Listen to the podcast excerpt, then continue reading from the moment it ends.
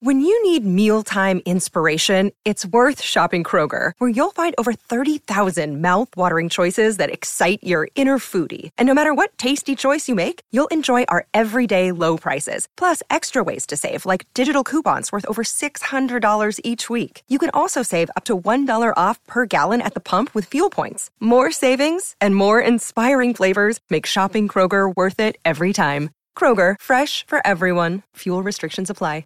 Vacanze in Sicilia o in Sardegna. Con i traghetti GNV viaggi in relax, porti tutto quello che vuoi e ottieni super vantaggi. Col nuovo programma Fedeltà MyGNV accumuli punti viaggiando, ricevi un cashback del 20% e tanti sconti a bordo. Non c'è modo più conveniente per andare in vacanza. Scopri i dettagli su gnv.it.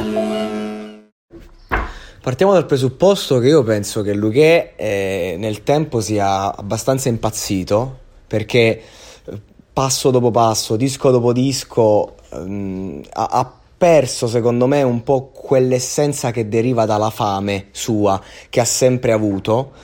Però comunque parliamo di uno che tecnicamente spacca che ha un cuore da paura, quindi giustamente comunque porta qualità, dove volano le aquile? È un disco comunque che ha una sua base di qualità, ma per me non è minimamente confrontabile in, in dischi anche recenti suoi che sono delle, delle pietre miliari, a parere mio.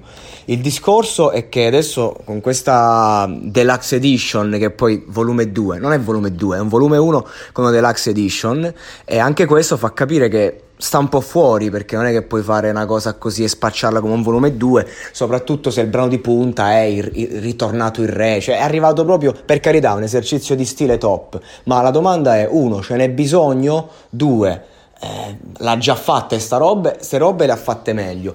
Allora ho pensato un attimo di ricordare un po' un suo vecchio brano che a me piaceva tantissimo del, del disco eh, Malamore, mi pare, se non è Malamore comunque siamo lì, eh, quando non ero nessuno. Eh, perché proprio da lì che vorrei che lui ripartisse, ma non perché se lo ricorda. Io ho la sensazione che Luque artisticamente nella scrittura, nella lirica, negli ultimi periodi si difenda un po' da questa cosa, quando lui eh, i pezzi migliori li ha fatti proprio abbracciando quella branchia di se stesso. Parlo di me quando non ero nessuno, mi sento come quando non ero nessuno, gridavo forte quando non ero nessuno. C'è tutto questo, questo gioco, queste strofe dove c'è il ricordo un po' di, di quello che era, ovviamente, però è un racconto racconto di strada, ma non è il solito racconto di strada, il modo in cui viene fatto è unico e originale. Ora è chiaro che ciò che è stato fatto non è che si possa sempre ripetere e quindi quando vado a sentire, diciamo,